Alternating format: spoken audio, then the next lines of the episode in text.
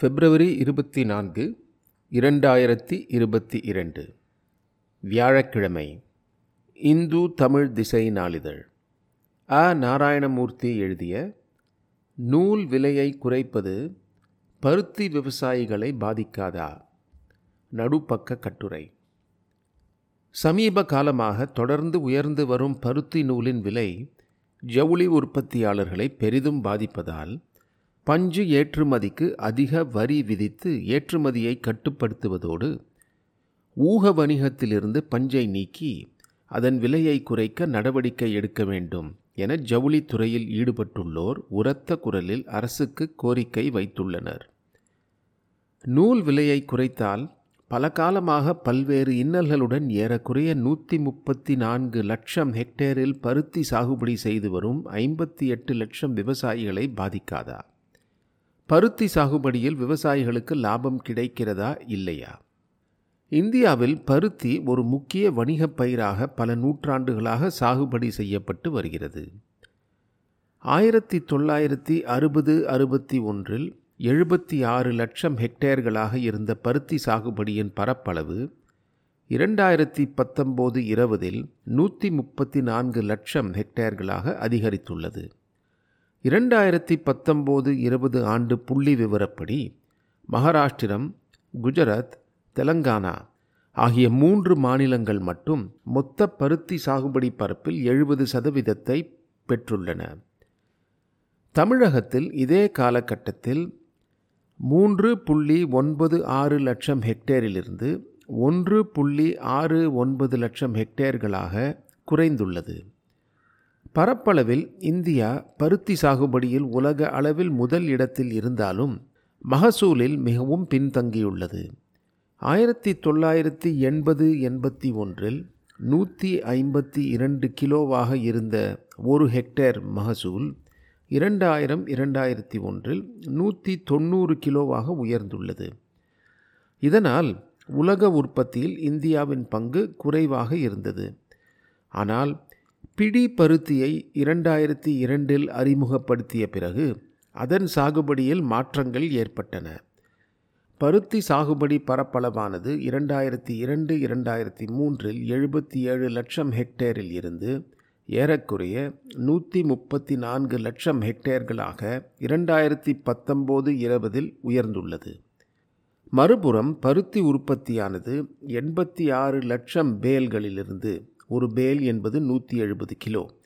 முன்னூற்றி ஐம்பத்தி இரண்டு லட்சம் பேல்களாக உயர்ந்துள்ளது.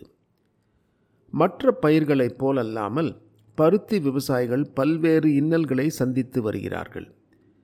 பருத்தி பயிரானது ஏறக்குறைய எழுபது சதவீதம் மானாவாரி நிலத்தில் பயிரிடப்படுவதால் பெரும்பாலான காலங்களில் மகசூலுக்கு எந்த உத்தரவாதமும் கிடையாது.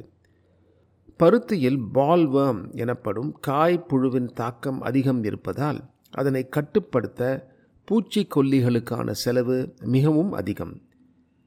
பருத்தி அறுவடை செய்வதற்கான கூலி செலவு மற்ற பயிர்களை விட மிகவும் அதிகம்.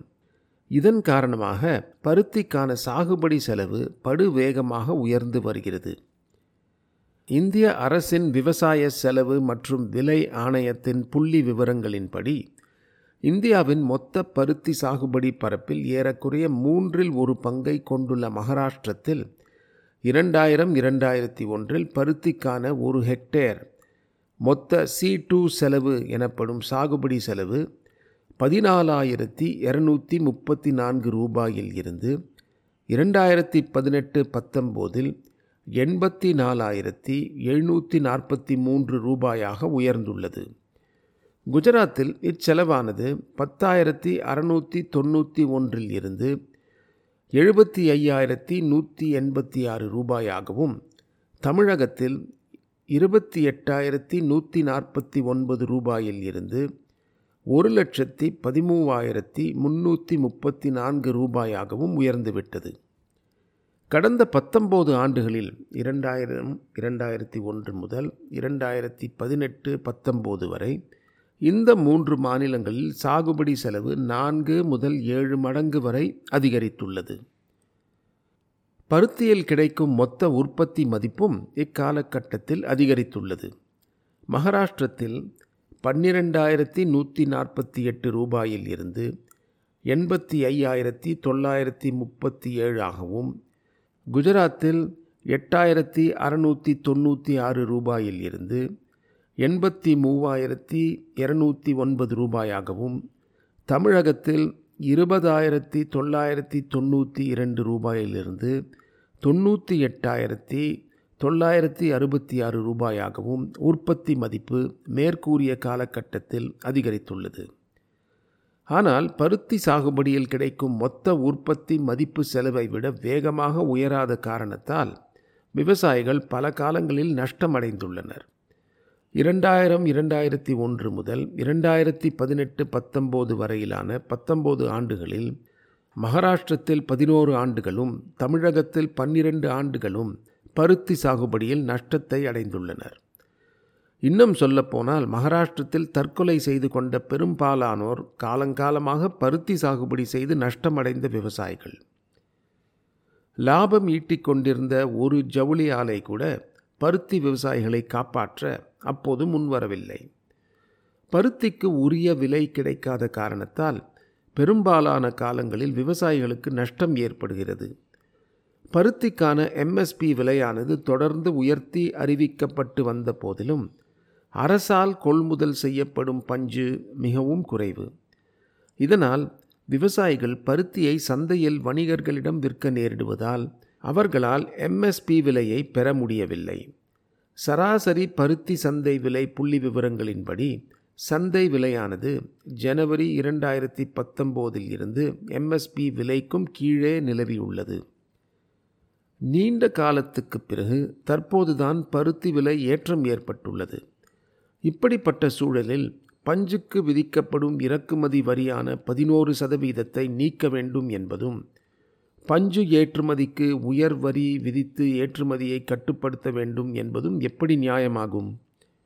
இந்தியாவில் ஆயிரத்தி தொள்ளாயிரத்தி தொண்ணூற்றி எட்டாம் ஆண்டு முதல் ஊக வணிகத்தில் பருத்தி விற்பனை செய்யப்படுகிறது.